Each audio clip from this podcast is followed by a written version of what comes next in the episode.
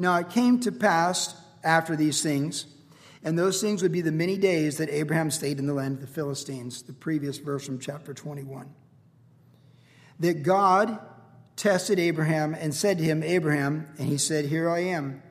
And then he said, take now your son, your only son Isaac, whom you love, and go to the land of Moriah and offer him there as a burnt offering on one of the mountains of which I shall tell you. So Abraham rose early in the morning, saddled his donkey, and took two of his young men with him, and Isaac his son. And he split the wood for the burnt offering, and arose and went to the place which God had told him. Then on the third day, Abraham lifted his eyes and saw the place afar off. And Abraham said to his young men, stay here with the donkey, the lad, and I will go yonder and worship, and we will come back to you. So Abraham took the wood of the burnt offering, laid it on Isaac his son, and he took the fire in his hand and a knife, and the two of them went together. But Isaac spoke to Abraham his father and said, my father. And he said, here I am, my son. And then he said, look, the fire and the wood, but where is the lamb for a burnt offering? And Abraham said, my son, God will provide for himself the lamb for a burnt offering. So the two of them went together. Then they came to the place which God had told them. And Abraham built an altar there, placed the wood in order, bound Isaac his son, laid him on the altar upon the wood, and Abraham stretched out his hand and took the knife to slay his son. But the angel of the Lord called to him from heaven and said, Abraham, Abraham. And so he said, here I am. And he said, do not lay your hand on the lad or do anything to him, for now I know that you fear God, since you've not withheld your son, your only son, from me. Then Abraham lifted his eyes and looked, and there behind him was a ram caught in the thicket by its horns. So Abraham went and took the ram and offered up for burnt offering instead of his son. And Abraham called the name of the place, the Lord will provide. As it is to this day in the mount of the Lord, it shall be provided. Then the angel of the Lord called Abraham a second time out of heaven and said, by myself I've sworn, says the Lord, because you have done this thing and have not withheld your son, your only son, blessing I will bless you, and multiplying I will multiply your descendants as the stars of the heaven and the sand which is on the seashore. And your descendants shall possess the gate of their enemies, and in your seed all the nations of the earth shall be blessed, because you have obeyed my voice. And so Abraham returned to his young men, and they rose and went together to Beersheba, and Abraham dwelt in Beersheba.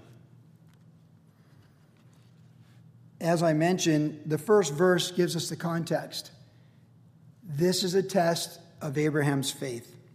We saw back in chapter 15 that Abraham believed God and was accounted him as righteousness. Back in chapter 15, the progressive promises to Abraham concerning his son Isaac have been unfolding. You recall back in Genesis 12, God told Abraham to leave Ur, the Chaldeans, modern Iraq, and go to the land which is now modern Israel, to a land he would give him, for a great nation would come from him. That's the original revelation to Abraham. Then in that promised land, there in Genesis 15, he had already affirmed when Abraham walked upon the sand of the land, the dirt, he said, more than what you see, I'll give you all this land, but more than what you see will be your descendants than the sand you walk on. So he's expanding the promises. Then in chapter 15, when he said, you're going to have many descendants, and from you a great nation's going to come. And Abraham says, what are you going to do? The heir of my house is not even my own child. It's my servant, which would have been Eliezer. And God said, look to the stars, and you'll have more descendants than the stars. And Abraham believed God, and it was accounted or reckoned to his account for righteousness. He was declared righteous, positional righteousness, a right standing. Then we know, as things went forward, Isaac was born. Isaac means laughter. And before Isaac was born, God affirmed to Sarah, his wife, that not only would a nation come from this son of promise that was beyond them, but nations and kings. Remember, the promises kept expanding. And then it came all the way back to, simply put, that Sarah would have a son. Sort of like, I love all these grand promises, but can we just get to step one? Having our son. Like, that's what's real for us. Future generations, nations, kings, awesome, but can I just have a son? And that's how it works. Those promises are so expansive, like the universe, just expanding, but they come back to such simplicity, to the hairs on our head. And God gave her the son, Isaac, which means laughter, and she said, all will laugh with me. So these promises have been affirmed. And Abraham believed God and was accounted him for righteousness. He's got a right standing. Just like when we give our life to Jesus Christ, we have a right standing in him. We're declared righteous because when we receive Christ, the Father sees the Son in us. So we're forgiven of our sins. Jesus paid the price, and his righteousness is imputed in the same way or reckoned to our account. So when we give our life to Christ, we're born again in the Spirit, we receive him as Lord, we pass from death to life, and we're declared righteous. That righteous standing does not change from a good day or a bad day. It's a positional righteousness. And it's affirmed to us through our faith in Jesus Christ 3 times in the New Testament from the example of Abraham believing the promises of God in Genesis 15:6. So what Abraham did is a shadow and a type that sets us up to be born again by the Spirit through faith in Jesus Christ. So he's the forerunner, the black and white version. We're the full color surround sound version of being justified by faith, righteous positioning. So this is where we've seen Abraham so far. He waited 3 decades for what he believed in to happen, and then Isaac was born. So he doesn't need the faith to believe in the Son of Promise anymore, because at 100, when his wife was 90, there's laughter in the home, and the child is literally called Laughter, because everyone's going to laugh with us. And we talked about the joy of the Lord in that. So he doesn't have to believe in the promises anymore in that sense, because we know faith is the substance of things hoped for, the evidence not yet seen. So he had to live by faith for 3 decades with Sarah, waiting for the Son of Promise, who was no closer 25 years into it than the day God made the promise, but he believed and had that righteous standing, and then the Son of Promise came. But then, now this story is the test of his faith. It's the test of his faith. And our faith is tested. Our faith in Jesus, our faith in the character of God, the promises of God. We will all be tested. Our lives are tested. Make no mistake about that. There's lots of tests that we face in the human experience, but this is the test of faith for the father of faith. Now, the New Testament interprets for us this event. So to understand Abraham's test, we are told in Hebrews 11 that from the time God spoke to him, go to this mountain in this region, that he considered Isaac as good as dead. Now, Isaac was always the Lord. There's a psalm that says, the fruit of the womb is his reward. Whatever opens the womb is his reward. We often think of our children being our children, but really they're all entrusted to us by the Lord. They really belong to the Lord. The sooner we understand when we're carrying a child or raising a child or filled with joy or grief from adult children, they belong to the Lord. And we have to keep giving them back to the Lord. Now, in the context here, when this happened, many days had gone by, and after these things, and the young men refers to young adults. And when Abraham says, the lad and I will go yonder and come back, he's using the same word. It's the exact same word. So as it's interpreted as young men, and Abraham calls him the young lad, and it's the same word. And there's every reason to believe contextually that it's not like Abraham took a 5-year-old and went up to Mount Moriah, but he took an adult male, like one who had registered for the draft under conscription, and like all young men who are so bold, that strength of youth. But in this case, Isaac has faith. Now, Isaac's going to be in the hall of faith in Hebrews 11 as well. So he's a man of faith. He's a young man of faith. But we have every reason to believe there was nothing forced here, but actually that Isaac submitted himself to his faith in God in this situation and submitted himself to his father in obedience to God the Father in this situation. The faith was tested. Now also, in this understanding, we're told that when Abraham took off with Isaac and the lads, that he considered Isaac as good as dead. He gave him to the Lord. He was dead. He already belonged to the Lord. He's not mine. He's the Lord's. And we're told in Hebrews 11, during that 3-day journey, that he already considered him dead. But because all those promises, in you will come a nation, Genesis 12.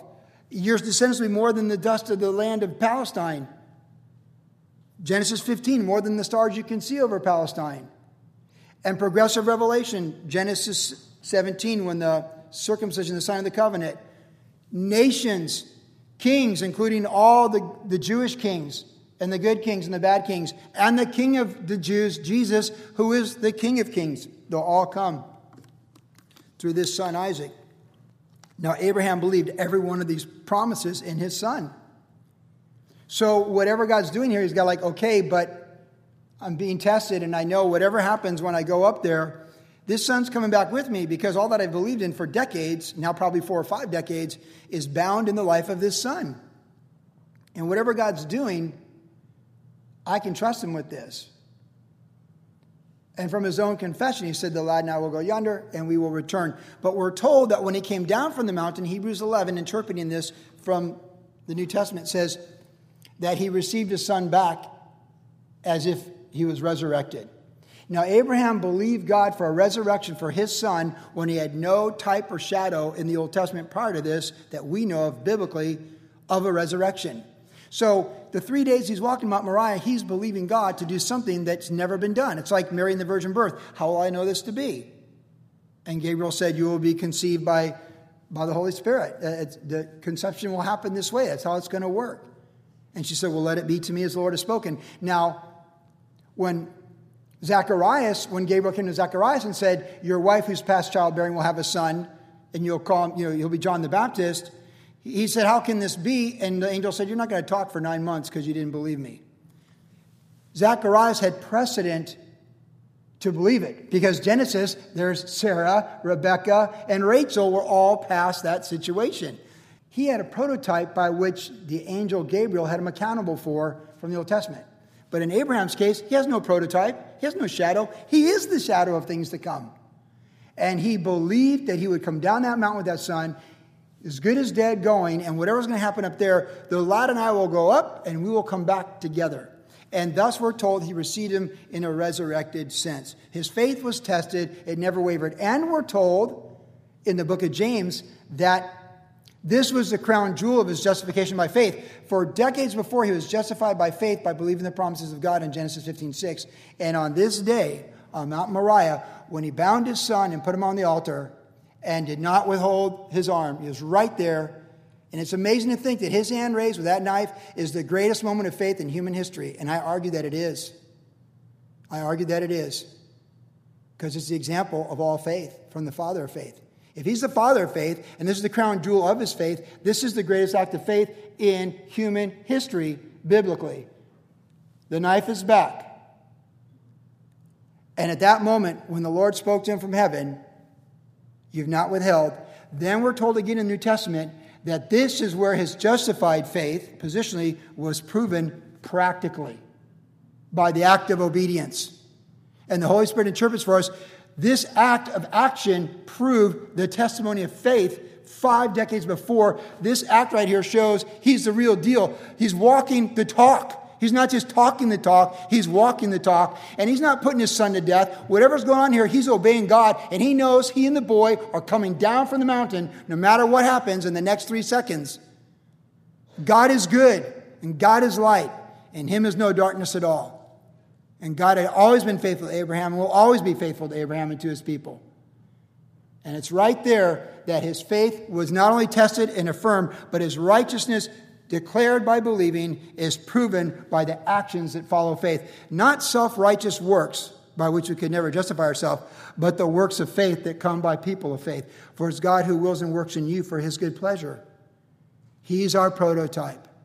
So this is his test, and he passed it. But it's a type, too, of course, of the Father and the Son.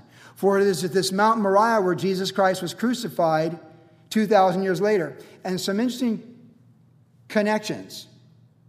3 days, of course, Jesus was in the tomb, 3 days and 3 nights.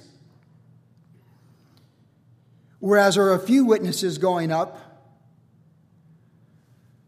but it was a private, holy moment, really, once they were there. When Jesus was crucified, it's a public moment for everybody, for he's hanging on that cross for the sins of the world.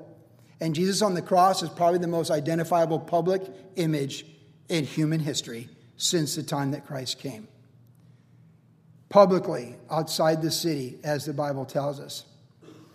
The Father and the Son went together. Twice it says for Abraham and Isaac that they were together on this journey. Together. And they're in fellowship. Where's Jesus in Genesis?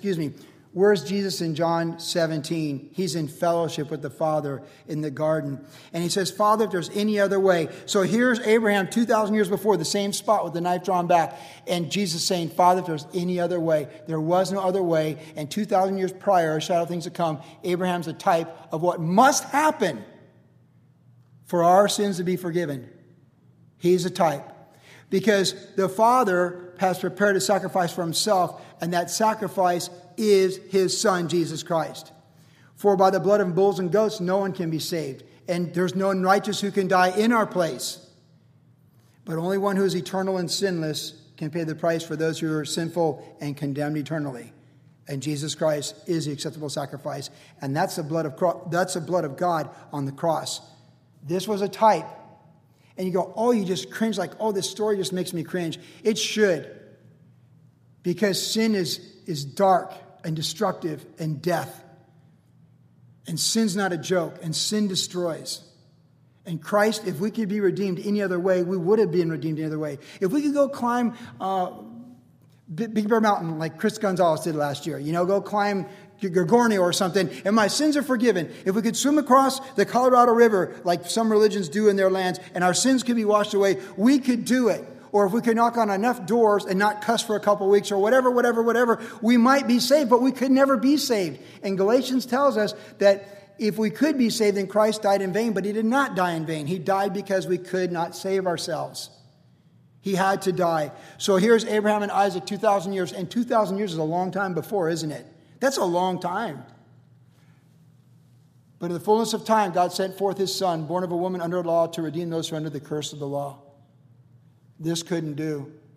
God has prepared his own sacrifice. Which brings us to three characters of types in this story. Two are a type of Jesus. Isaac, of course, is a type of Jesus. But that ram is a type of Jesus too. And of course, there's the Father.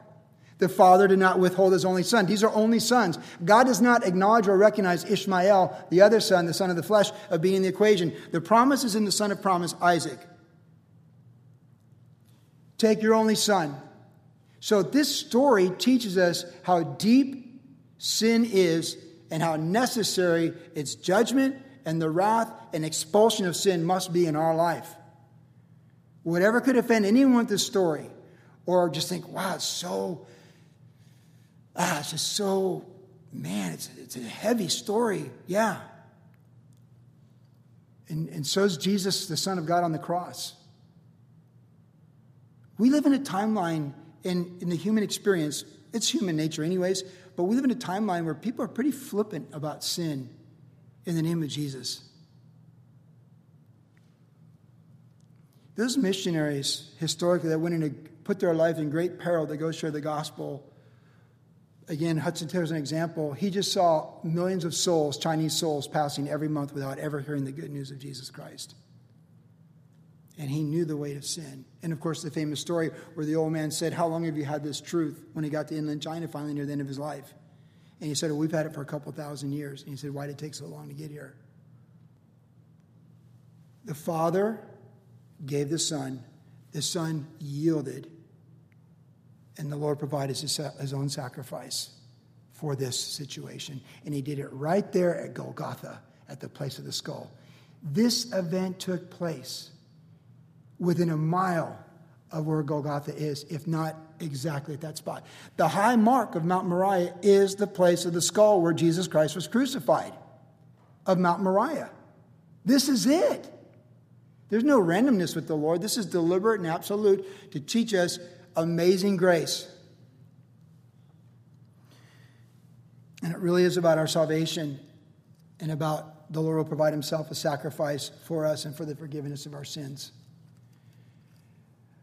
But we are called to live a life of faith. For as Abraham was justified by faith and it was accounted for righteousness, he still waited on the Lord. He learned to believe those promises while waiting on the Lord. He learned that his flesh couldn't bring about the things of the Lord. But he had to wait on the Lord. And he had to obey the Lord. And we talked about this when Isaac was born and he was circumcised and they did everything they were supposed to do. And he obeyed and he obeyed and obeyed. And again, Book of James says that this act by Abraham is the crown jewel of evidence of proof that he is saved by faith, because he did not withhold anything, the most precious thing in his life. But the Lord gave that son to him because the son was beyond him. God promised that son. The son belongs to the Lord. Sometimes the Lord promises something, we get it, and then we say, that's mine now. That's my house, that's my car, that's my college education, that's my career, that's my, we do that. It's all the Lord's. It is all the Lord's. And it's all meant to be on the altar. I mean, Jesus said, unless you deny yourself, we're not worthy to be called his disciples. He has supremacy over all things. But Abraham here, and because of this act right here, here's what goes a little bit deeper. He's also called the friend of God. The friend of God. Now, there's not a lot of people called the friend of God specifically in the Bible. The friend of God. So as we think about amazing grace by which we're saved, we can think of some application, because I shared this text I shared this text Tuesday night. Slightly different. But in meditating on this text, I really think about when you and I, and we are tested by God. We have our faith tested, and that's what I want to talk about the rest of this night. Taking steps of faith. Paul said we walk by faith, not by sight. And we're told that our faith is tested. We're to add to our faith and to keep growing in our faith. Faith cometh by hearing, and hearing by the word of God. And we're not to get a faith that gives us an experience, if you will, to go forward at a harvest crusade or pray with someone to receive Christ and then retract in our faith. The faith is to expand. As it says, as dimly in a mirror, now we see, but we're expanding from glory to glory. So even as these promises kept expanding for Abraham in his journey, God wants our faith to expand and grow. And what's not a faith, Romans says, is sin. So we want to be fluid in our faith. We want to be open in our faith. We don't want to compartmentalize God and say, well, you can be Lord of this, but not Lord of that. Or I did my time. We have our stories from back in the day. The Lord's story is today for all of us. But our faith is tested. We all have tests. Let's think about tests we have. SAT for college. Driver's test. Adults, parents that have kids that have... Remember how nervous your kids were for their DMV, and you took them down the DMV, and you're like, oh, Lord, please help them. Hannah failed twice. She got the third time. The first time she failed pulling out of the DMV. It's all part of life, right? All the other kids ace it the first time. It's a running joke in the family. The big sister, Hannah's got a good response for everything, though, so I don't worry about her being too vulnerable to the siblings, the younger ones. We all have tests. Cousin Jimmy, my sister's kid, he's got some major final tests to graduate the police academy, a year's worth of hard work. They're down to 30 from the 60, and they say about 12 will make it when it's all said and done. The written test, the physical test. He's so nervous. He dropped out of high school, could barely read and write, went back to junior college. They've worked with him all year to help him with writing police reports so he can pass the test. Oh, we get tested. And these tests, everyone gets, you want to drive in California, everyone gets a DMV test. You want to go to Cal State Maritime, they can test you for weed any time. It might be legal to smoke weed in California, but if you're going to drive a boat, it's not.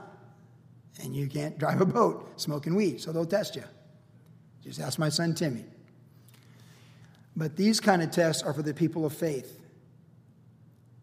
See, there's a commonality of tests in the human experience, but there's tests that are for people of faith. And Jesus said, to whom much is given, much is required, but also to him who has, more will be, they will have more. Many are called, few are chosen. And do you realize that people that God uses the most, it may not seem so profound in what you're seeing outwardly, but the people that are spirit-filled and they're the most Christ-like that you know of, man, they have been refined by fire, and they have been through tests, and they've put their Isaacs on the altar, and they've put their dreams on the altar, their heartaches, their hurts. They've put them on the altar. We get tested. We get tested in our faith. That's the context. And who knows how we'll be tested in our faith before our journey's done. Will we trust in God on this, or will we just walk? Well, this is what I would say in application. I love in verse 2 where God says, take now your son, your only son, whom you love, affirming what is obvious, offer him, and go there and I shall tell you. In verse 3, Abraham says he rose early in the morning and saddled his donkey. You ever had those mornings? You ever had those mornings where you can't sleep the night before because you got to put the dog down first thing the next morning? Or you got to say goodbye to someone that you might never see again? Or you're going to the cancer doctor and you've got a bad feeling about it? You ever had those mornings? You know, there's times you go to bed at night and that day is the biggest giant imaginable. It's your mother's funeral. It's your child's funeral. It's the day that you know they're going to pass. I'm so glad that Jesus never leaves us or forsakes us in any test. Lo, I'm with you always, even till the end of the age. So whatever test that we go through in our faith, Jesus is right there with us. Now, we may not feel like he's right there with us, but as Bill Bright used to say, fact, faith, feeling. Remember Bill Bright, Campus Crusade for Christ? He had the engine, and then the train, the cab, and then the caboose. But he's with us. And when we're tested in our faith, and God says, go, go. If he says, stay, stay. Speak, speak. Be quiet, be quiet. Whatever our faith might require, that's taking us to the altar, where it's all going to be on the altar, we need to go for it. I was looking at this verse 3, and it just says, he rose early in the morning. I just trying to imagine how Abraham slept that night. Did he sleep well or did he sleep difficult? I don't know. But he rose early and he saddled the donkey. How many times did he arise early in his life? This morning was not like any of those mornings. It's not like going to work on the 405 to the 110 or the 605 and going, you know, this is a different kind of early. Man, I've had some days that they just took so much faith. God, I don't know how I'm going to do this. I just don't know how I'm going to do this. Funerals, visitations. I pulled up to houses going like, God, I'm begging for mercy right now because I'm so at a loss for what I'm going to say when I knock on that door. God, be with me. Oh, God, help me. Funerals, visitations. But you got to get up and you got to get after it. You take the steps of faith. When the Lord said, go door to door for me in Burlington, Vermont, I'm like, man, I know how this is going to end. And it ended exactly like I thought it would. It didn't go well. My life was threatened the very first house I tried to share Christ with. A drunken man chased me off his property, cursing me by the name of Darwin. He was proclaiming Charles Darwin and cursing me. But you got to get after it. We got to get after it. We have to get after it. Our faith tells us that if you can overthink it and you can talk yourself out of it, when you hear the voice of the Lord, go for it. How about Samuel as a child? And the Lord says, the third time, Eli told him, it's the Lord. And then Samuel asked the Lord, what am I supposed to say? He's like the age of Buck back here or younger. And he says, you tell him it's a bad ending for his kids. That's his ministry. He's a kid, and the Lord tells him, you go tell the high priest it's a bad ending for his kids, and I've seen it all. And what did Samuel do? And Eli said, don't withhold anything, and he told them everything. And what did Samuel become? A great prophet who anointed King David to become king and reproved Saul for when he was a bad king. You got to go for it. You got to rise early, saddle your donkey, and get after it. So the next time you think like, should I do this? Get up early and saddle your donkey. Just say, I'm saddling my donkey. And it's all as good as dead. Everything's on the altar. God's going to resurrect it. If I, like Esther before the king, if I live, I live. If I die, I die. But, you know, let's get up early, saddle the donkey, and let's get going. And that's how it's supposed to be. And how awesome it is to be someone that can be like that in their heart, whether they feel they have great impact or minimal impact. But also we see that I love where in verse 5 here, where Abraham said, the lad and I will go yonder and worship, and together we'll come back. And then he said again in verse 8, my son, the Lord will provide himself an offering. His faith never wavered. And when you're being tested by faith, stand firm in your faith. And we've been saying this regularly with Abraham, but when you come what you don't understand, fall back on what you do understand, the character of God. So much what tests our faith is a test of our belief and confidence in his character, that God is good and does good and tastes and sees the Lord is good. So when we're faced with the storms of life, the trials of life, the tribulations of life, the tragedies and the huge testings, we can learn from Abraham here that as he got closer and closer to the place where he's going to put his son on the altar and his faith will be proven, he just says, he speaks his faith. Like, he speaks the faith. He speaks with, his heart is revealed in his words, because the Bible says, out of the abundance of the heart does a man speak. And look what he says. The lad and I will go yonder, and we will come back. His faith is not moved. His faith is steadfast, immovable. It's like Paul in the book of Acts. Everywhere I go, the Holy Spirit tells me bad things in Jerusalem, but nor does this bother me or anything, because I'm going to run my race that God has entrusted to me. These things do not move me. Do not let things move us from our faith when our faith is tested. I just love how it's like in the crucible, in the apex of the intensity of this human experience of faith, where his obedience is being proven, he just says, hey, we're going up and we'll be back. He's speaking his faith. Not in a way that you're creating a virtual reality, like a lot of people misunderstand this, but it's revealing his heart. And I want my words to reveal faith. I want my words to reveal optimism in the promises of God, confidence in the promises of God. Big God, little problem. Little God, big problem. It's so simple. So we look at Abraham, and from his heart, out of the abundance of his heart does he speak, we look and see his faith is a strong faith, and it's unwavering faith, and he's speaking the promises. He's declaring with his mouth before things happen what he sure is going to happen, because God's character is good, and God does not change. He's the same yesterday, today, and forever, and he's not going to change. And we can trust his promises from the base of Mount Moriah to the pinnacle of Mount Moriah and back down to the base of Mount Moriah. I love it. But I come back to this last verse that really gets us there. Verse 9 and 10, where he built the altar and the knife was pulled out. And I close tonight with our vision of this, our visual of this. When our faith is tested, it is really, really crucial and important that we see it through to the fullest obedience of what God has called us to do. It is really crucial. Because the testimony of the faith was in the final moment of the faith. 5 decades of prayer and fellowship. 5 decades of trusting in the Lord. The promises expanding, retracting, and all these things, but never changing. 5 decades. And all that he's been through. And the birth of Isaac and the circumcision of Isaac. And right here, when that knife is drawn, that is the moment. That's the crown jewel of his faith. We have to see it through. It's too early to quit. It's too soon to give up. We have to see it through. We need to be faithful unto the end, because the Bible is filled with so many people who were not, and we want to be people who are.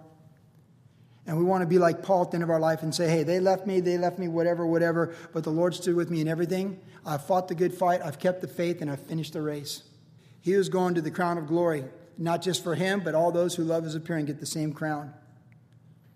We need to see it through. Faith isn't an increment. Faith is everything on the altar. Whatever it is, we need to see it through.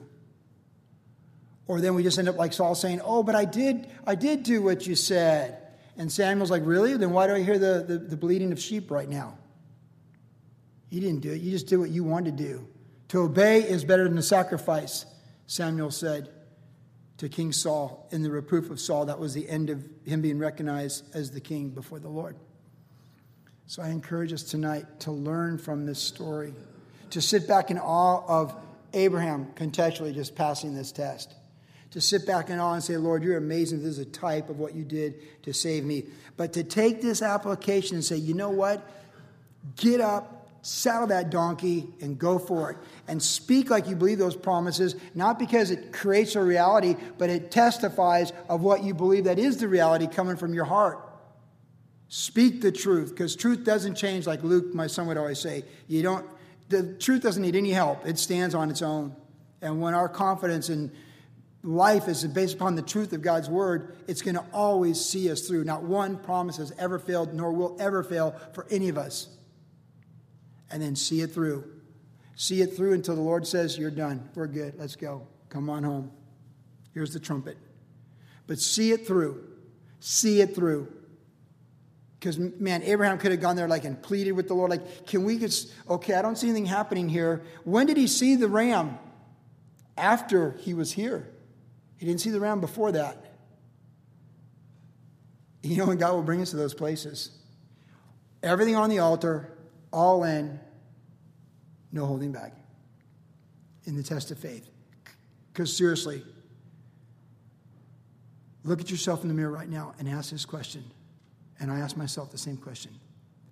What could possibly be more important than passing the tests of faith that God gives each one of us in our timeline?